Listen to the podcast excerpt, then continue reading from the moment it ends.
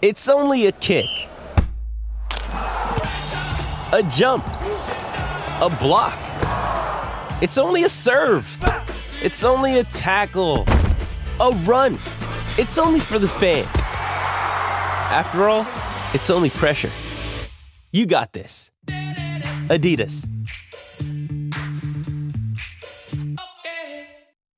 Mom deserves the best, and there's no better place to shop for Mother's Day than Whole Foods Market. They're your destination for unbeatable savings, from premium gifts to show-stopping flowers and irresistible desserts. Start by saving 33% with Prime on all body care and candles. Then get a 15-stem bunch of tulips for just $9.99 each with Prime. Round out Mom's menu with festive rosé, irresistible berry chantilly cake, and more special treats. Come celebrate Mother's Day at Whole Foods Market.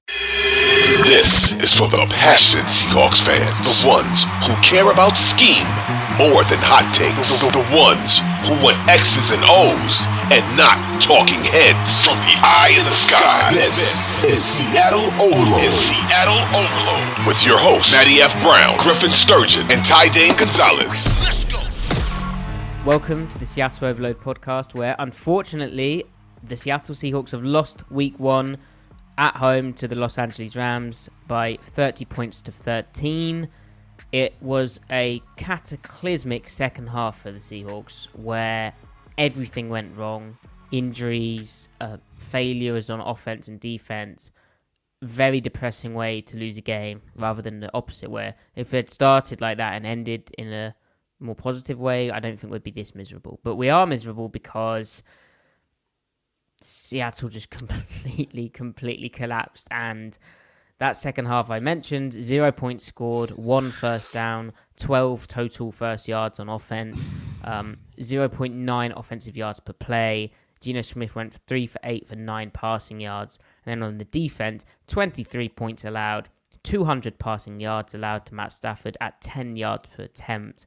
Uh, Stafford went five for nine on third down, and two to Tutu Atwell, who many people described as a bust, obviously taken around the same area as Eskridge, had five catches for 108 receiving yards.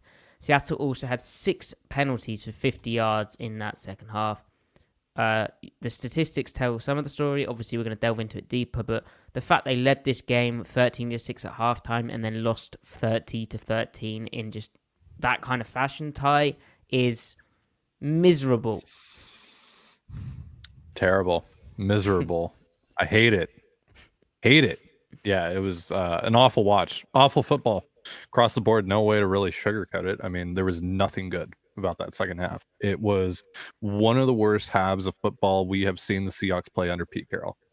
And maybe that's a little bit recent recency bias, but there's also some numbers that show that this game was kind of on historic levels of bad for the Seahawks under Pete Carroll.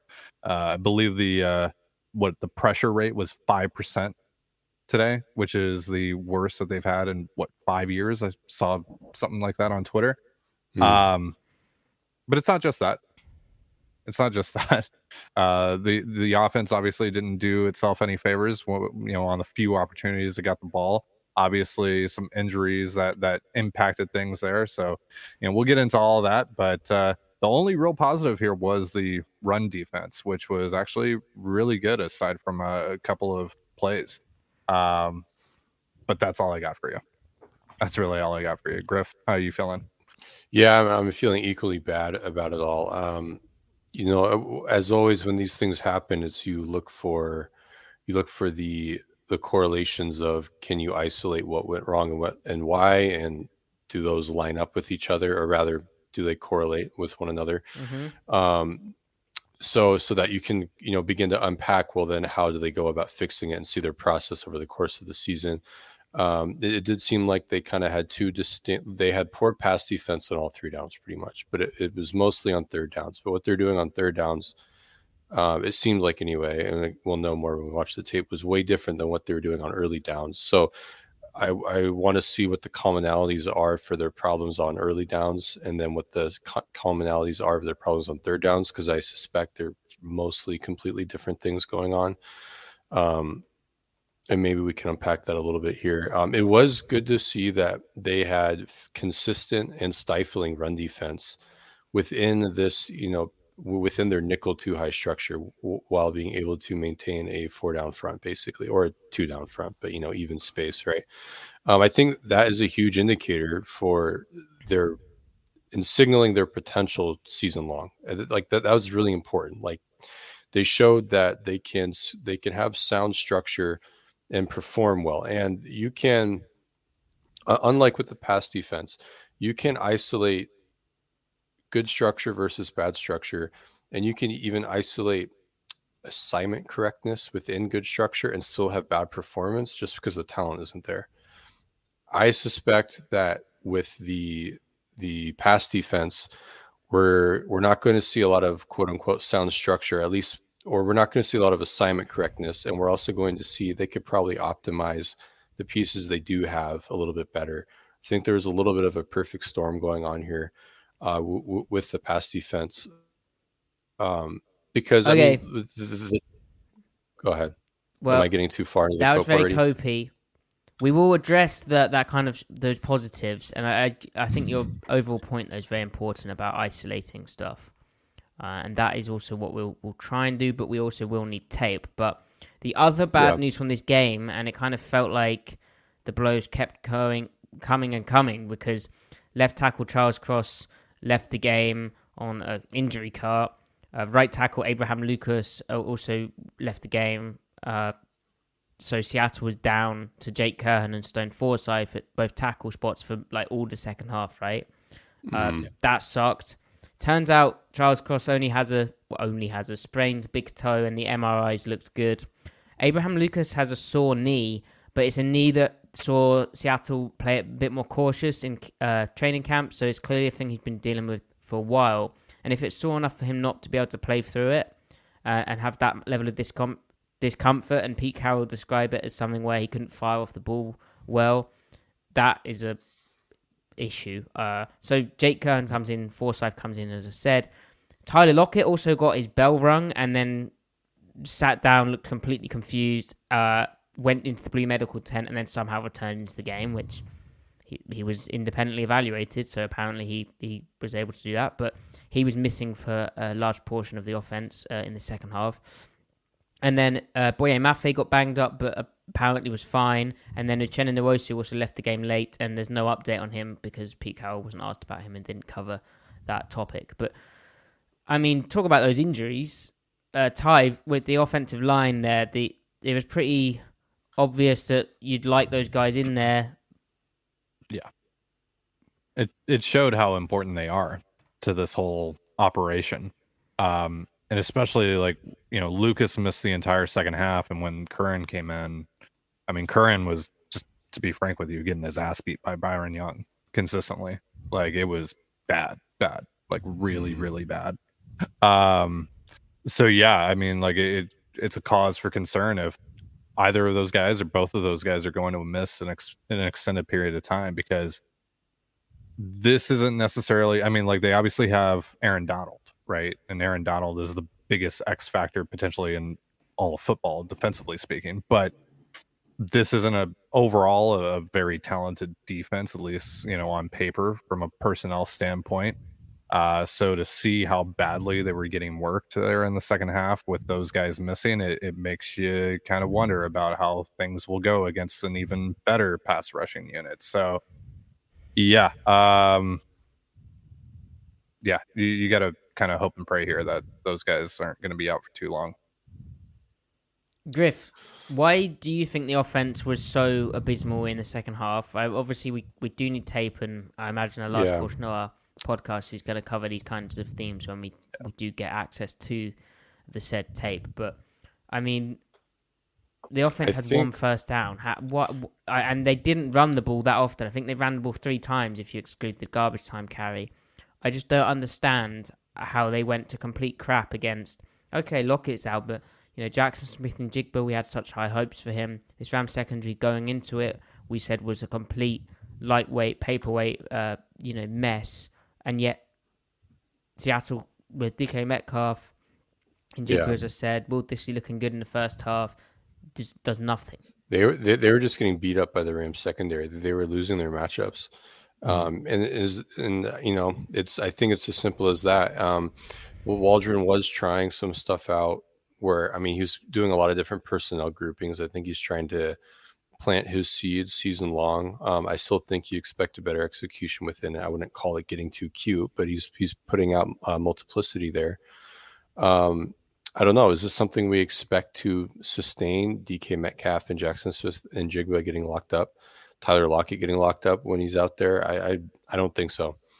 Um, it's really unfortunate that it happened. You can't undo a week one loss, but I, am more concerned about the tackle health. Yeah. Um, and Wal- Waldron Waldron has shown week to week adjustments. Um, he's shown in-game adjustments as well, but that clearly didn't happen this week. But he's responded. He, I mean, what he does is he isolates what went well and just does more of it the next week. So there'll probably be something in their process that was workable, and we'll see more of that and more growth out of that. Uh, the the week two Rams game, there or the week two 49ers game last year, we did not go well offensively. But if you were to isolate it, it was pistol drop back, like pure drop back. And the, the, what did we see the next week? More pistol drop back against the Falcons, and that opened up more things that could shift into gun and do other things, etc. Um, so I, I, I believe that you know he, he's going to res- they'll be fine next week, um, at least better. But I do worry about the the tackle health. Yeah, yeah. It, like it just looked like Geno was very uncomfortable a lot of the times. Mm-hmm. It felt like he used up all of the good stuff in the the the first half. They they seemed completely clueless of how to move the ball. But to your point about how they were getting owned, uh, Griff, it kind of is reflected in uh, DK Metcalf saying they played harder than us.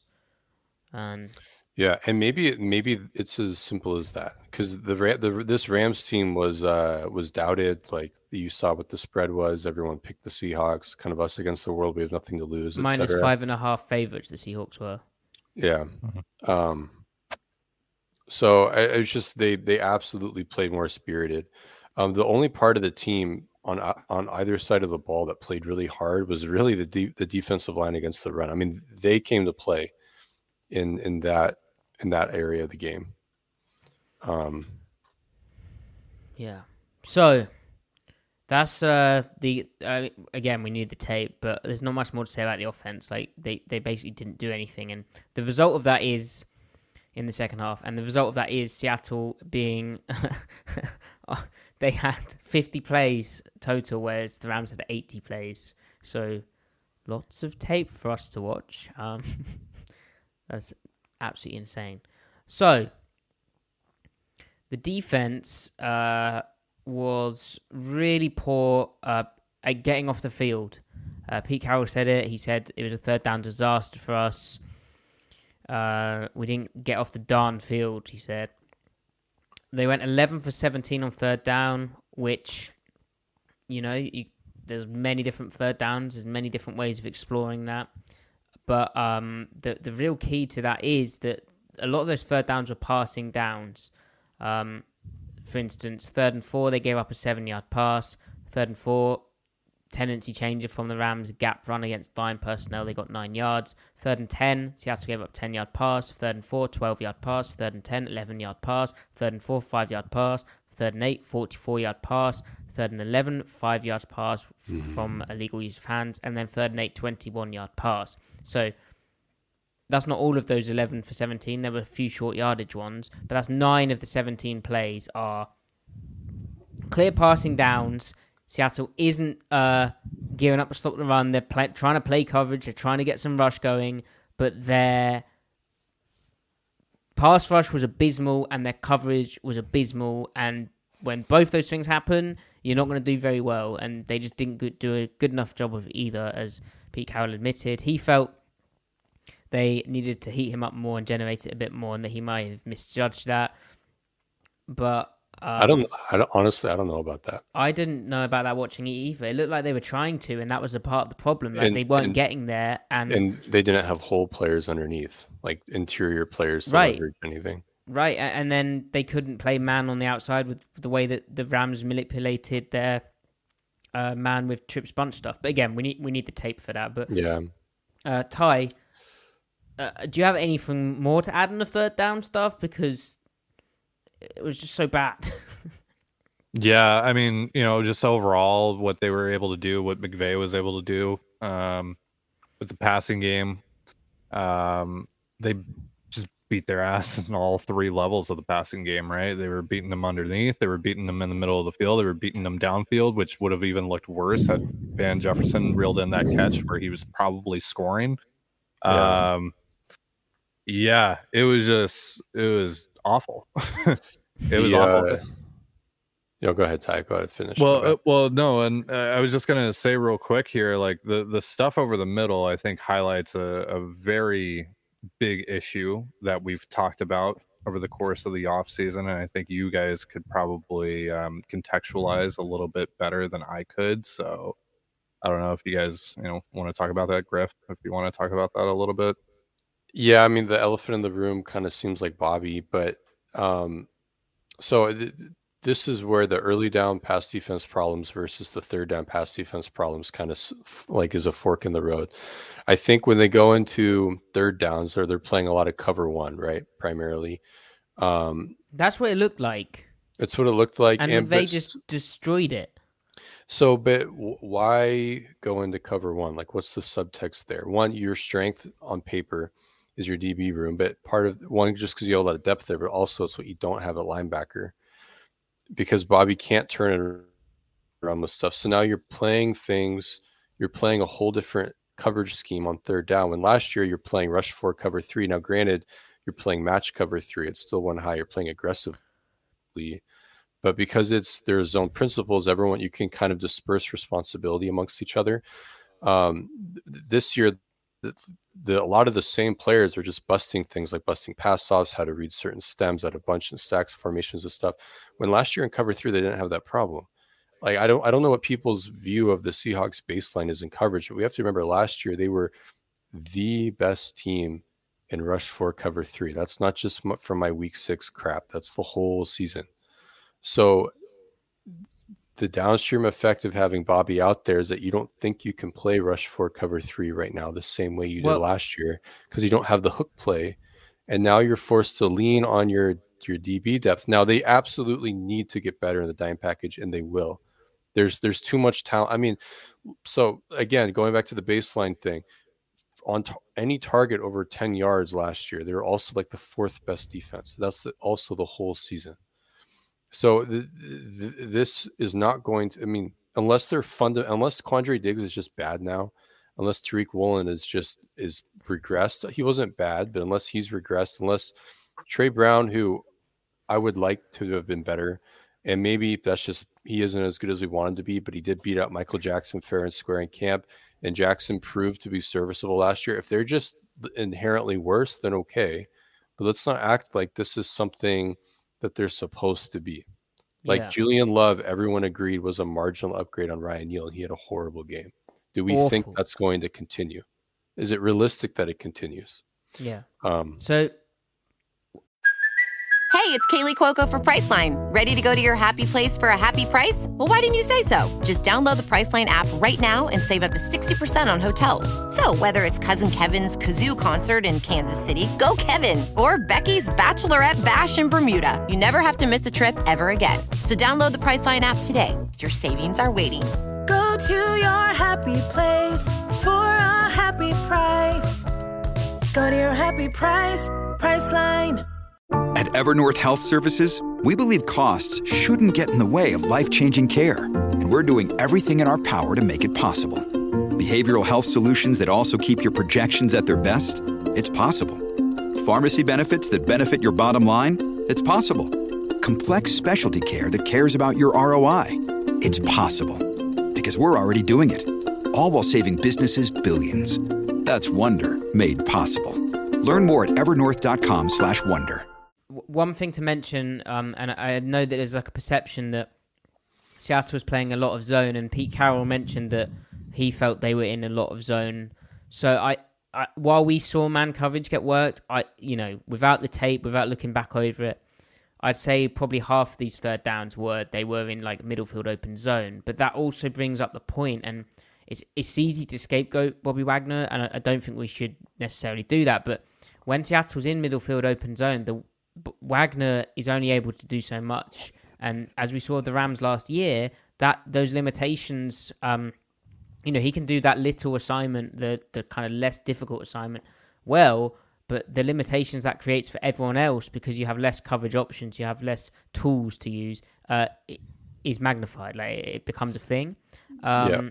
Now, I, I did think they, they actually ran like pure uh, co- cover two of Wagner dropping into the deep high hole, but again, that's like a I, I don't know. We, we need to watch it back, but there are there are two factors to, to the Bobby Wagner thing. One, you don't really want to watch uh, run too much cover three.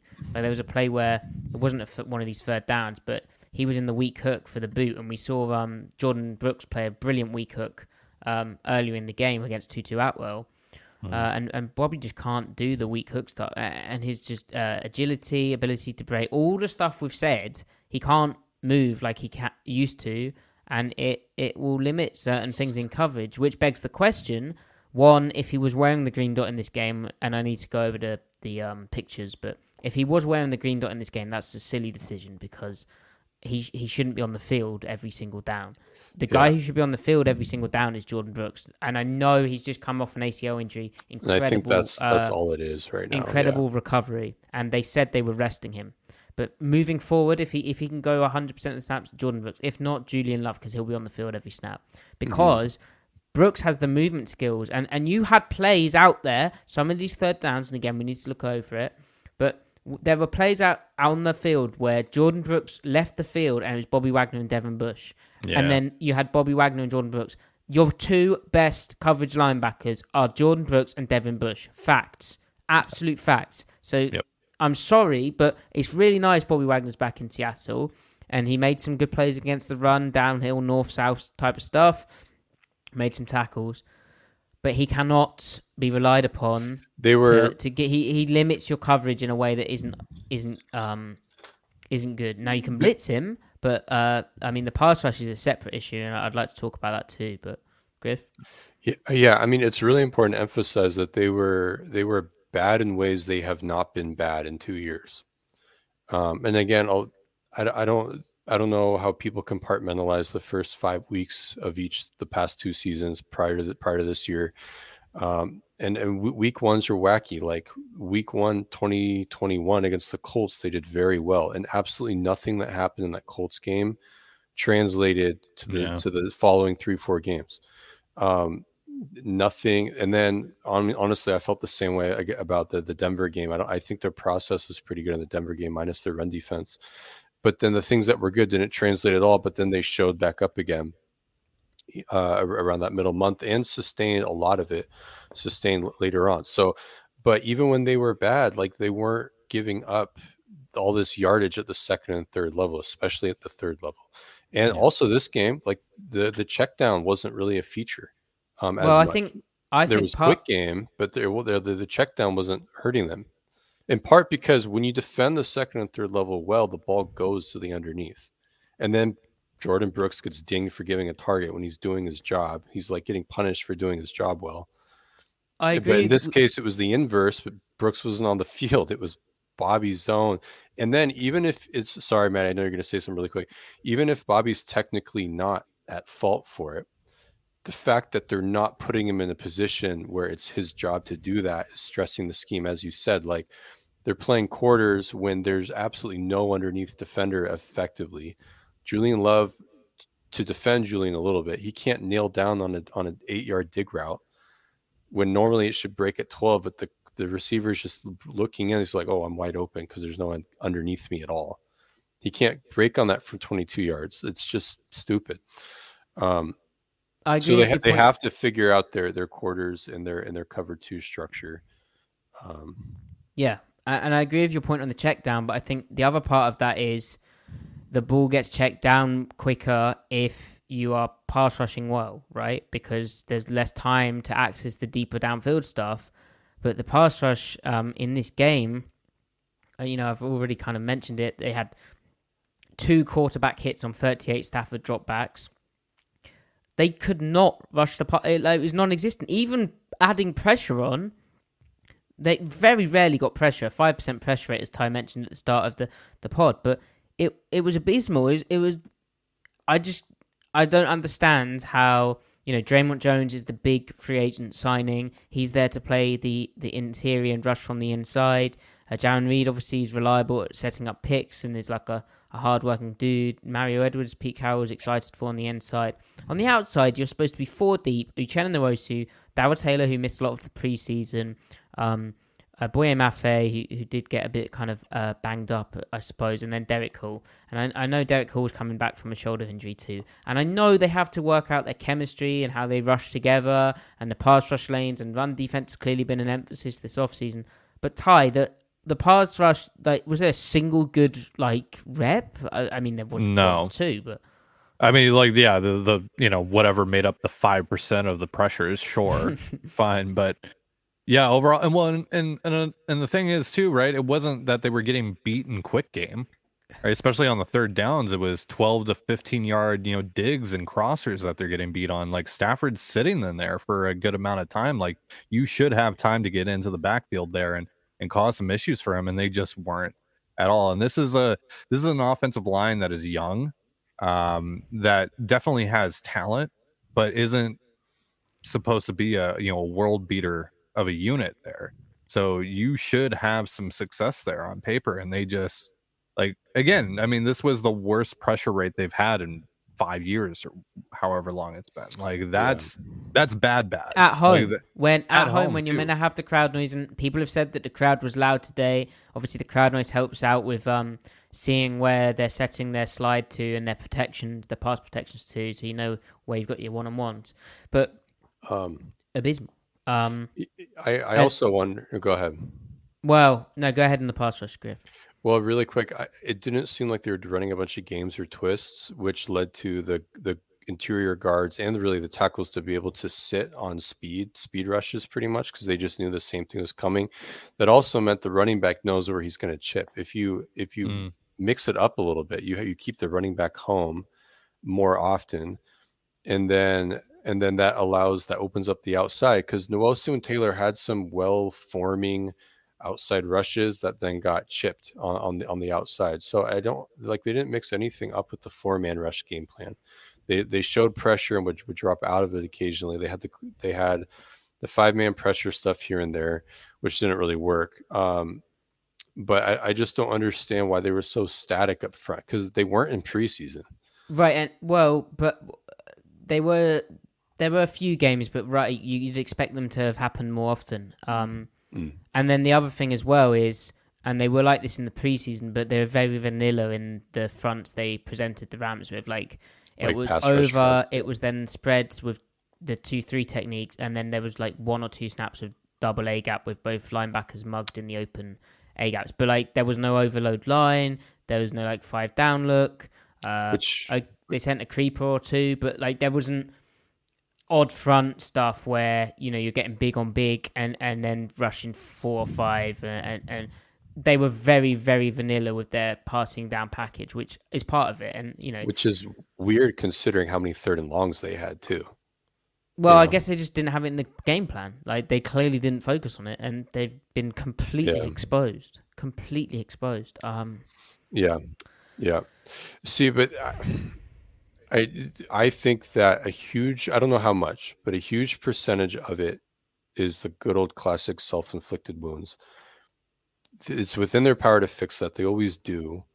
Hopefully, hopefully these were issues that materialized that they weren't showing in practice ever. They weren't showing in preseason. They definitely weren't showing in preseason.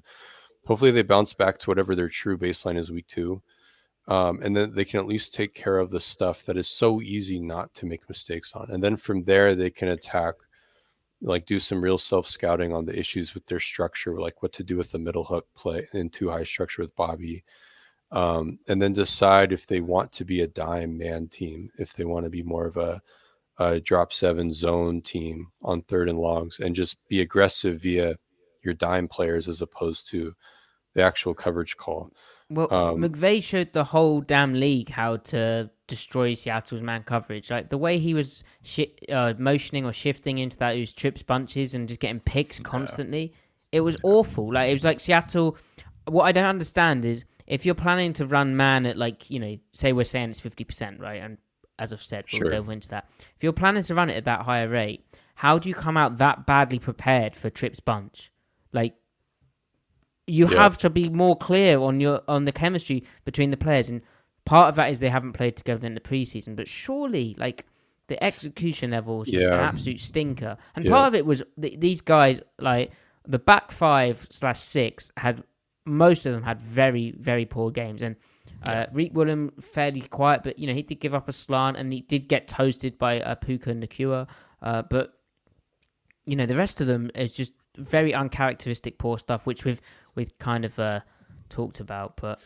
Do, Yeah. do we Yeah. think that that Tre actually got benched, or was that just we want to rotate Mike Jackson No. in here? No, I, think don't that think he got benched. Like. Pete, Yeah. when Pete Carroll said Mike Jackson was going to play, you know, he meant it. Um, and Tre Brown, that missed tackle was very disappointing. Like you know, Coby Bryant's disguising on the. This is the first touchdown play in the first half. Not even talking about the abysmal second half, but like I really felt Seattle could have, uh, you know, held them to a field goal there Yep. you know, tough, tough stuff. But they just gave them that. Uh, Coby Bryant trying to disguise, trying to get the uh, uh, pass protection to slide to him or be man on man on hit uh, across the board because of him faking as a blitzer. He jumps out, goes for the undercut, misses the ball on his uh, route that he's supposed to be covering in his zone. Fine. Tre Brown's got to make the tackle, and he doesn't make the tackle. Yeah, he's then trying to tackle him up by third his and- shoulders. Third and like two from the goal, or third and one. It's like, Yeah. what on earth? Well, and then Um, it, then that wasn't the only time, right? That that Tre kind of gave them a prime opportunity to score there. He also had the legal hands to the face that set up yeah, the. and, uh, I mean, it's tough because he's a kind of a shorter dude, and you're trying to jam physically, and and and when you're jamming, your body, he was using a quick jam technique. You were striking up with your your um, thumbs up into the chest to be powerful, and then coming back to balance. And when he tried to reset and connect again, he, he was just too high with it, and, and it was hands to the face. Very, you know, perfect Yeah. call. Third and eleven, and they get the stop. Yeah. and yeah, they give him because the first because that that's still a one possession game at that Right. point with what seven mean- minutes left, I think. The, yeah, the, I mean the offense was a sham, but yeah, you, you're right. That was Yeah. a killer, absolute killer. So, Griff, your favorite part here, buddy. It's your opportunity now. Oh, What? You can you can do a bit of coping. Well, I, I mean, I've coped enough in here already. Um, I, I think so. I don't think so. I, I do think it's actually monumental that they had good run defense in the same structure that they were abysmal in last year, just via the the tweaks of of interior techniques from the defensive lineman, as Matty that you were on from the jump, and then just taking the weak safety out of the fit and inserting the nickel. They showed that they can maintain their two high structure and defend the run in it, and that is huge because. I think the pass defense will, will catch up. I mean, I just do. Like I'm almost certain of that. I don't I don't know what their peak will be. I don't know what they'll sustain, but I think that they'll have above average pass defense once they get there. Um, and they're they're showing that they're not like they're not folding completely folding against the run and taking themselves completely and utterly out of the game. And this is even before we get back to the before we even talk about the coming additions of Jamal Adams and Devon Witherspoon. Uh, yeah, so before that, Griff, run defense. Seattle to the Rams running backs gave up 2.2 yards per carry on 37 rushing attempts. Okay, you're probably like, oh, but that final drive, they knew they were running the ball, they were playing for the run, etc., etc. Garbage time. Okay, fine. We'll remove the final drive, and Seattle gave up 2.6 yards per carry. So really, really impressive. And Yep, I want really I- I- it's so important to emphasize that the third downs, like as we've just gone through, nine of 17 third downs, with the other two being like goal line reps, uh, or I think one was from the seven and in, which is disappointing, but the other was third and one from the goal line. Nine of those 17 third downs they gave up were clear passing downs, so third and four plus. They were in uh, a pass first mode, and it had nothing to do with the scheme that they're using to stop the run, really. Right. Um, the way they stop the run is sound and it will continue and it didn't hurt their coverage in a way that Right. you know is how the Seahawks defense just got absolutely carved up has absolutely Yeah. nothing to do with it. So the a real positive from this game is that not only did the run defense continue from the preseason uh, against a first string team because the Rams had their first string running back, an offensive line that Nate Tice told us on Friday, was it? Um, that was more impressive than like you know he, he liked it. Uh, not only did they continue from the preseason, they were better. Um, they they were really really solid against the run. Um, and like Griff said, from not just playing cover three and like exposing Bobby Wagner, um, they were playing middle field open stuff. Like there was a play where Stafford tried to get it out to an intermediate uh, route where you saw the quarter safety Julian Love nail down on the the over route because they're playing in middle field open stuff. Their run defense is hopefully real.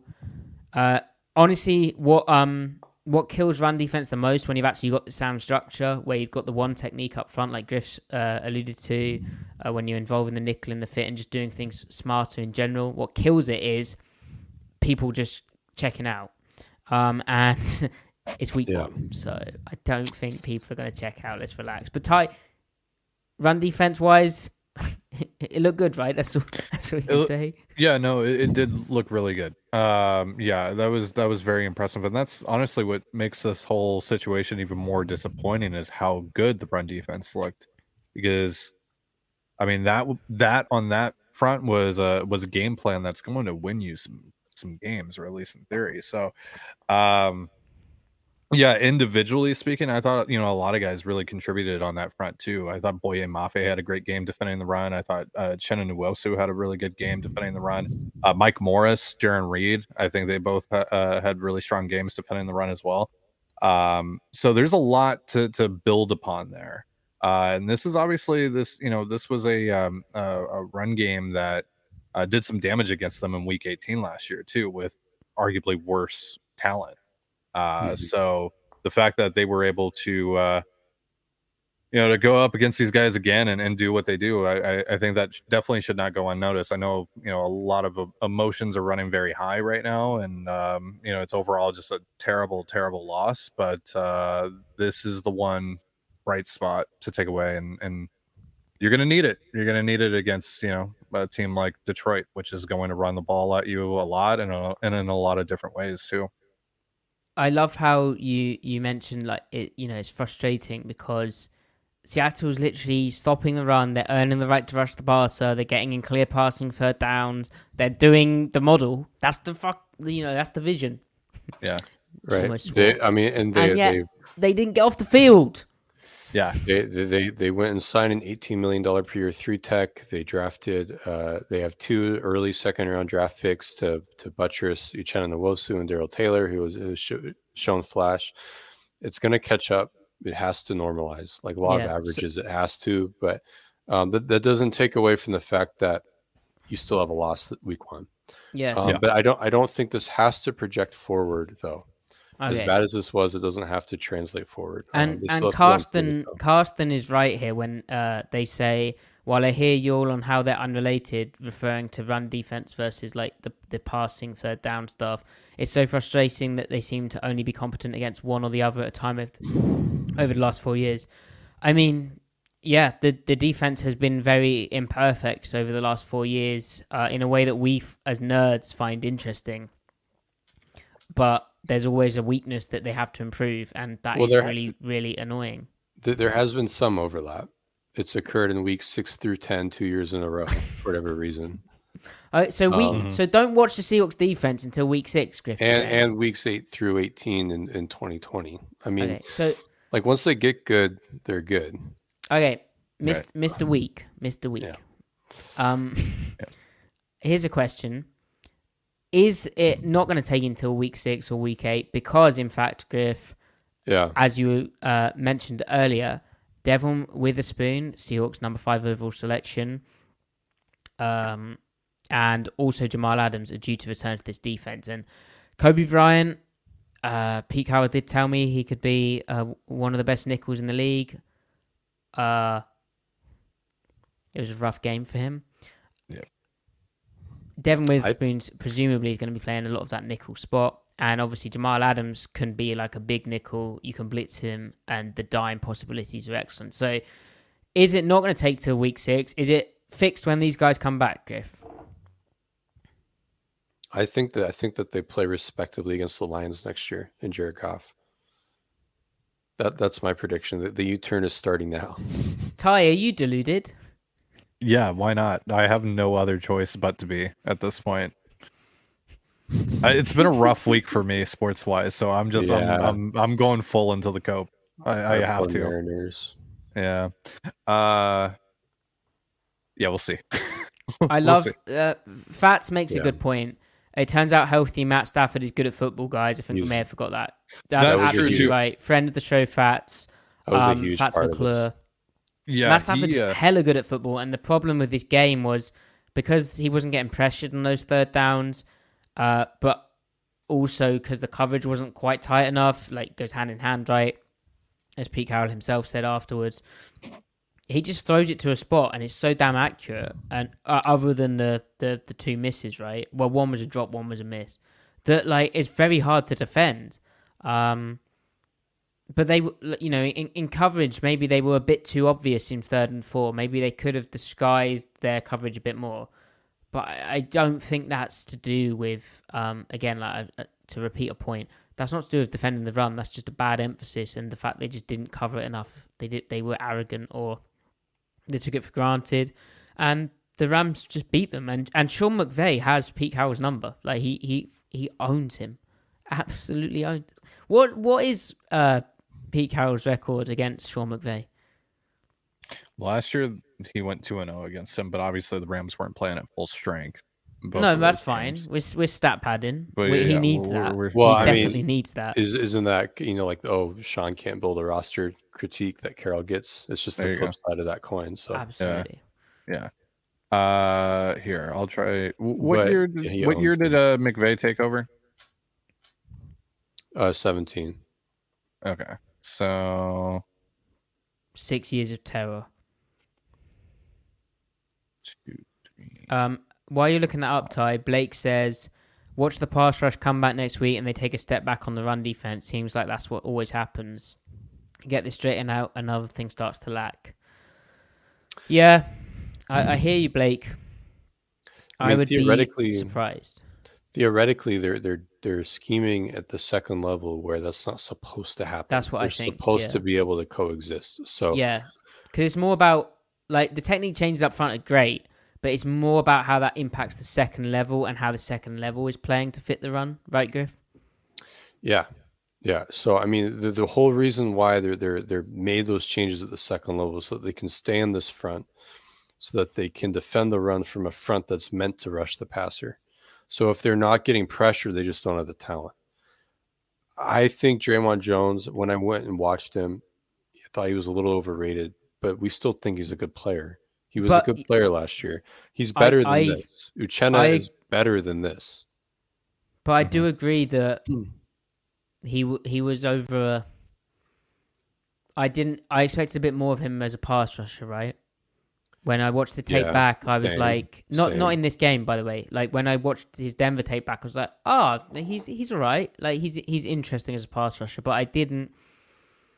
He He's wasn't one of the eight- top guys, but then he didn't get paid like one of the top guys, so Yeah, yeah. he just Um, brings a bit of added juice on the interior, uh, which they, they needed, I guess. It's anyway, just honestly, all right. W- w- w- it's week one. Do we think Bengals fans think their Super Bowl hopes hopes are over?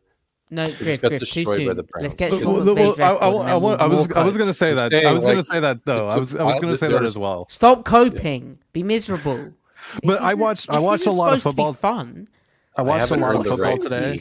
I watched Yeah, a lot of football Ty. today. I watched a lot of football today, and there was a lot of bad football that was played by Oh, good so teams. bad. Trash. Yeah, And So- and and sure, like well, there are wild card variables, divisional opponent, w- uh, week one wackiness, but you can just as easily say, well, why doesn't that favor us? Why can't it favor us this time? Well, it favored us last. uh, Nobody thought the Seahawks were supposed to beat the Broncos last week one last year. Nobody. I mean, the Seahawks dominated the Colts offense in week one, and nobody thought the Seahawks defense would be good. And sure enough, it was bad. But the point is, week one doesn't always translate to week two. Uh-huh. Um, it's there are. It's just you don't always know what you're getting into. That does not mean that I would not be embracing a good performance had they played well. I absolutely would have, but Okay. so to that point, Griff, did you know that the 2014 Seattle Seahawks won their home opener against the Green Bay Packers, but then lost to the San Diego Superchargers and Phil That's right. Rivers? And that in remember that 2015, Seattle started the year 0 2. They did. Kam Chancellor holdout. Yeah. are you telling Did me you you also can't know make the that the, playoffs the in Kansas one? City Chiefs this year lost uh, in week one and they won the Super Bowl last year? They did. They did. They I'm did. just saying. I'm just saying. Professional cynics, don't be hasty. That's right. That's right. But that Griff, that's their job. They're they're paid to be cynics. Like that they're meant to be hasty. It- No, It's okay guys. to it's it's okay to it's okay to do whatever. I don't fucking care. But it's no, okay to like not like what happened. I'm very upset about what happened week one. Yeah. No, guys. That, that Fire not- Scott Servais and Jerry Dipoto. Well, I've been having lots of uh, tweets telling me that I personally should fire Pete Carroll. Right. Yeah. You should. You should. I, sh- I you should could. take over. I Yeah. definitely could. Yeah. And you take 100%. over. I'll be the new Um, DC. Ty, right? did, Because did I'm- you get I'm- the Sean I'm the McVay guy. record? Uh, yeah. It. Uh, shout out to. Hold on. Shout out to Connor. Uh, yeah. McVay is nine and five. Oh, Pete. is that is that right? Is that not a projection of what he thinks our record will be? No, if no, no. they It- if they was- abandoned uh, yeah, no, two I, I, ver- games I because the run defense was so bad. yeah, I verified the info. It is uh nine and five after Okay. today for Okay. Okay, wonderful. Uh, f- well, Fats, this is the thing. This is perfect. Now I will Yeah. be a cleanly shaven, baby-faced boy, Right. and uh, yeah, the Seahawks. Uh. then they lost. So the, the the thing that chat needs to know is. If the Seahawks win, I won't shave. But if the Seahawks lose, I shave. And so Hmm. we're shaving. Well, obviously, I've All right. grown so much facial hair. Um, The longest field goal ever attempted is 76 yards. The longest field goal ever missed? Also 76 yards. Why bring this up? Because knowing your limits matters, both when you're kicking a field goal and when you gamble. Betting more than you're comfortable with is like trying a 70 yard field goal. It probably won't go well. So set a limit when you gamble and stick to it. Want more helpful tips like this? Go to keepitfunohio.com for games, quizzes, and lots of ways to keep your gambling from getting out of hand. This episode is brought to you by Shopify. Whether you're selling a little or a lot, Shopify helps you do your thing, however you cha-ching. From the launch your online shop stage, all the way to the we just hit a million orders stage. No matter what stage you're in, Shopify's there to help you grow. Sign up for a $1 per month trial period at shopify.com slash special offer, all lowercase. That's shopify.com slash special offer. chat. Do you have any other questions? Because we have a, a marvelous amount of viewers. It's it's late. Oh wow, I didn't realize how many viewers we had. What's up, If you, guys? if you haven't already, please do like the video, subscribe to the channel, comment down below. Um, if there's a topic we haven't covered properly, then we should cover it properly. This is the opportunity. Um, I don't know. Have we beat this to death? well, Griff, you had a bit more context All right. on We- week we- one we- randomness and divisional we- random, other than just Seahawks specific. So go on, cope a bit I'm- more. You want to? I mean, it, it always matters how you got there, but like, are are the, are the Bengals done now? Is it is it is it fire Zac Taylor? Is it move Yeah, on? it's from Joe Joe Burrow. Burrow? It's just Is Joe over? um Uh, yeah. I, week one, man. I'm a witness to Joe over. mm-hmm. Barover. Um, yeah, I'm. I, I really want to get to the tape. Honestly, um, OD Death Metal. I don't think that. I mean, their issues was when they were doing the opposite of zone stuff. But I, I think I think soft zone. I mean, th- that's we have to put a qualifier on what soft even means. To me, when you're giving up a bunch of checkdowns with the bat, okay, when you're giving up a bunch of checkdowns and you're playing zone coverage, to me, that's that is a downstream effect of having aggressive zone coverage because you are not letting them hit you over the middle to me what they did this week was the opposite of that they're hugging the check down and now they're soft over the middle To me, that's not playing aggressive. That's not trying to meet them head on at where the where the um But the, but the, the meat of the concept is. So, but if you want to defend the check down and be a zone match team, you need to have a pass rush. It's not it's not the rules of the coverage per se. It's it's how what what is the proximity of the check down player relative to the zone defenders that are nearby. but Griff, how- the the conventional wisdom is that them hugging the check down conventionally that is aggressive coverage, right? I mean, th- th- that's in what like an, in like is, a though. media general media narrative. Well, I, I, I'm not. I'm not sure because I don't know how people perceive this because because people will deride zones. Oh, it's just spot drop. Okay, but spot drop allows you to leverage the the check down more. If you're turning and running, and now you're a match zone team, you have more players downfield, therefore less players to leverage the check down. So, like last year, people kept saying the Seahawks soft zone. No, they're an aggressive zone match team. Aggressive, not soft. The antithesis is soft. This was what they're doing with Bobby Wagner, where they don't have him do anything but just sit at the line of scrimmage. They gave up like two targets to running backs. Uh, they they moved the ball a little bit quick game on the corners primarily. They but th- th- that's what that's what spot dropping and and not not activating your underneath players does. It allows you to prevent those targets, and then you go get the balls thrown over you, and then the safeties are given impossible tasks to drive down on. So it's just it's all semantics basically. But wh- what I say is go look for absolutely any defense that is elite. 90% of them are zone teams, and 80% of those teams have a top 10 pass rush. Yep. It's it's impossible to make any zone team not look quote unquote soft without a good four man rush. Pass rush absolutely matters. And they've been committing resources to it. We can't say they aren't committing resources anymore. so, Um, so is the solution then uh, in future weeks uh, a slightly uh, more varied upfront approach in terms of games, maybe an extra front or two, um, and then you know players actually playing better, which helps up front, and then coverage wise on the back end, maybe slightly more of an attempt to disguise stuff. yeah, and and clean up your rules and then and then you can really judge the talent. Like yeah, what their which again is a just terrible execution thing, isn't it? yeah. Okay, so questions. Uh, here we go.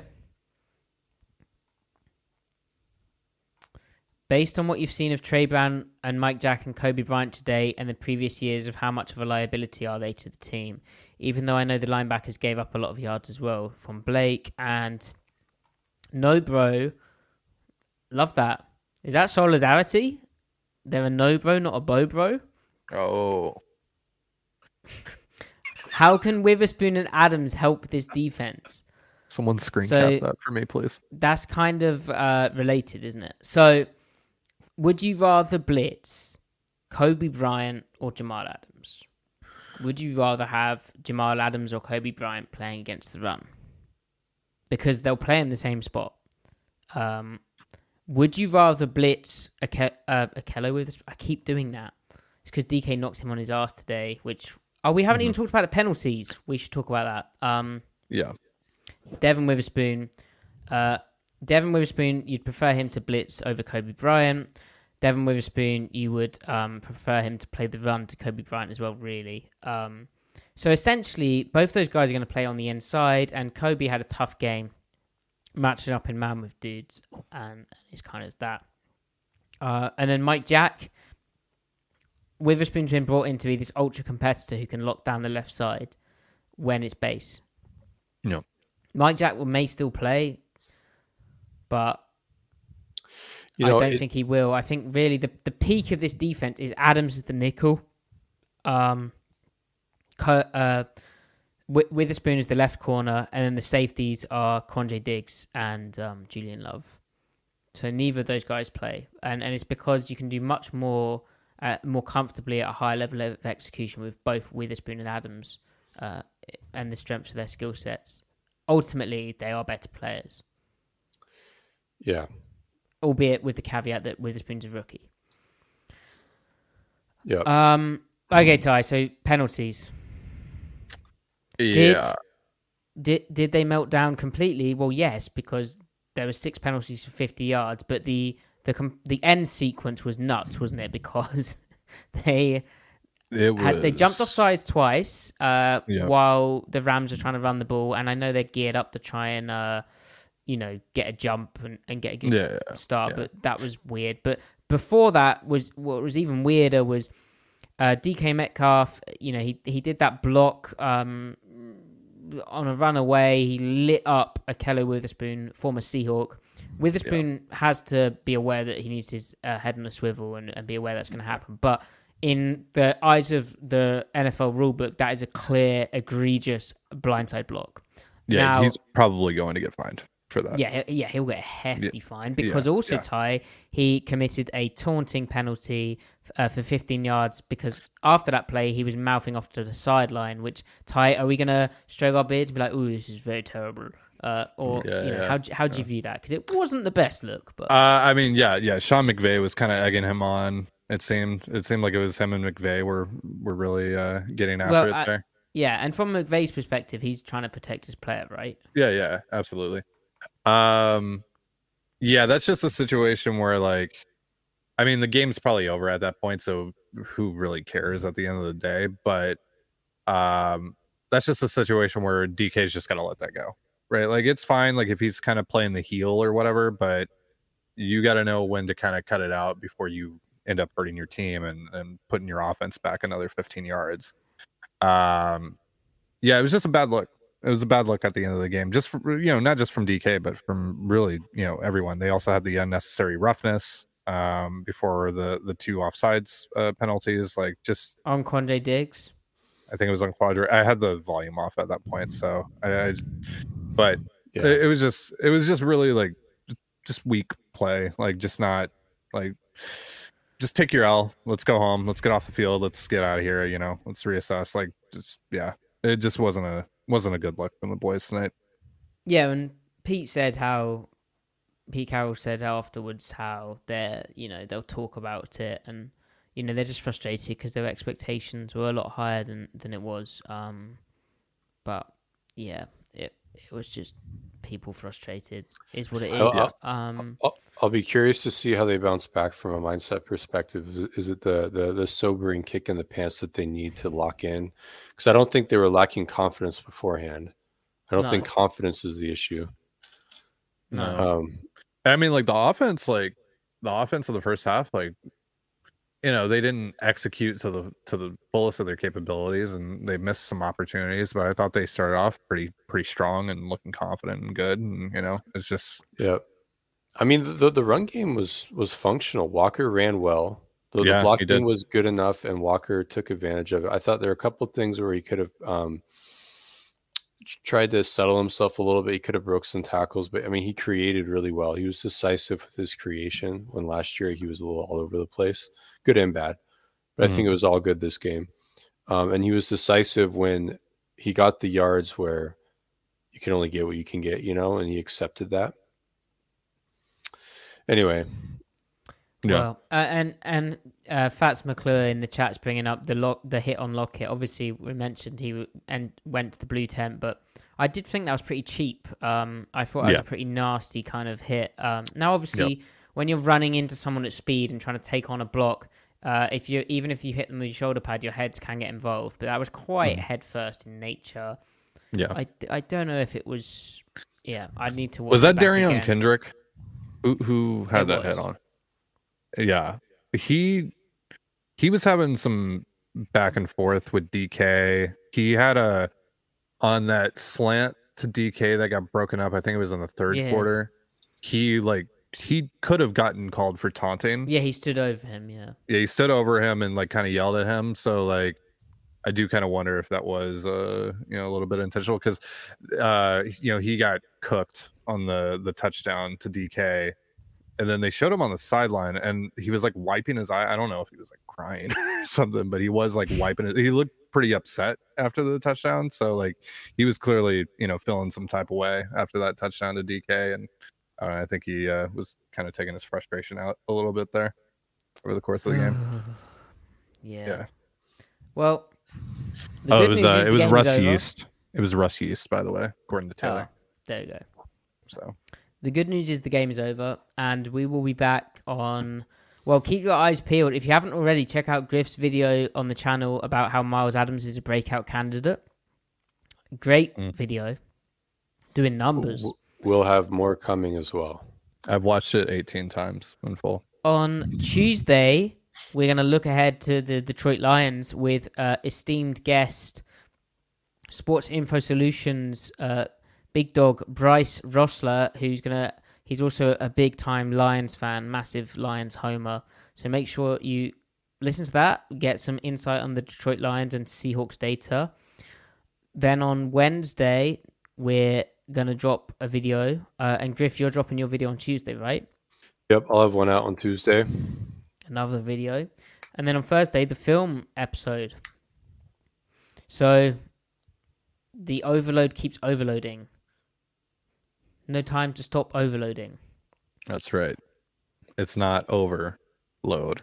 Oh yeah, that's so on the on the two shots they dialed up to to for Geno. So Mhm. first of all, the revert like triple reverse pass. Well, that was second, but Dude, Twitter was Bobo ins- open? I feel like the backside DB was gonna play play that. I think if that's a good ball, like if he throws a good ball there, he's got Bobo. I think he had a step on the safety. Yeah.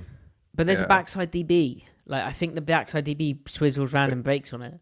It might have been dicey, but I, th- I, I think it couldn't good work I out from the one gets it there. replay they showed where it's meant to go. Like where was Geno looking? Uh, I don't know where Geno was looking Yeah, because I feel I like that was I feel like that was the only option downfield, right? Like, was that post? Was Bobo's post? Like that was it. Um, dude, Twitter would have been insufferable if they threw a touchdown to Jake Bobo out of a play that started in Wildcat with DJ yeah, Dallas taking the snap. been- That, Yeah. that, that, that Yeah. would been. I feel Yeah. like that was a play that was cooked up specifically for Seahawks Twitter. like, Yeah, that'd have been amazing, but they didn't. Yeah. Yeah. yeah, Um, and then the other shot, uh, can't remember how they. I think it was just like play action, wasn't it? Max protect play action, but uh, I don't know. D, uh, Geno DK like had a quarter safety where he was expanding like a fade on it, like a slot fade. I feel Geno could have tried it, but he was being cautious early in the game. But yeah. It felt mean- very, it felt very rushed. It didn't, yeah. yeah. right, but like Cue the ultimately, You- you- they were up You- you- at half time and bottled it on both sides of the ball. Oh yeah, real quick. Yeah, the You the sequencing at the end of the second half or at the end of the first half after they got the block. We we talked about this off air, but not on here. Um yeah, just like the two runs with Dallas like it felt like they were more concerned with like taking the time off the clock rather than actually threatening to to put points on the board there. Like like it just I don't know. Like that's Yeah. kind of where the game kind of fell apart, really, because then you get the missed field goal and then you know Rams get the ball at the start of the second half, and well, we know how all that went. But uh, it just felt like they needed to put the put their foot on the gas a little bit more. Griff? You know, you know you're a sicko and you can't wait to get a hold of the uh the wide angle on the That's Jordyn right. Brooks robot. oh yeah, yeah, yeah, I just want to see that play from uh yeah. From because the, the broadcast betrays you. They should All play right. him 100% of the snaps when he can do that. That would be good. All right. Bye, everyone. Like the video, subscribe, download the show. Uh, the Seahawks, we believe, will be better than this. Like, it would be a bit of a shocker. This too shall pass. We will be back. Keep the faith, all that. It is not stuff. Gene over. It is not Gene over. The MV Geno dream is not dead.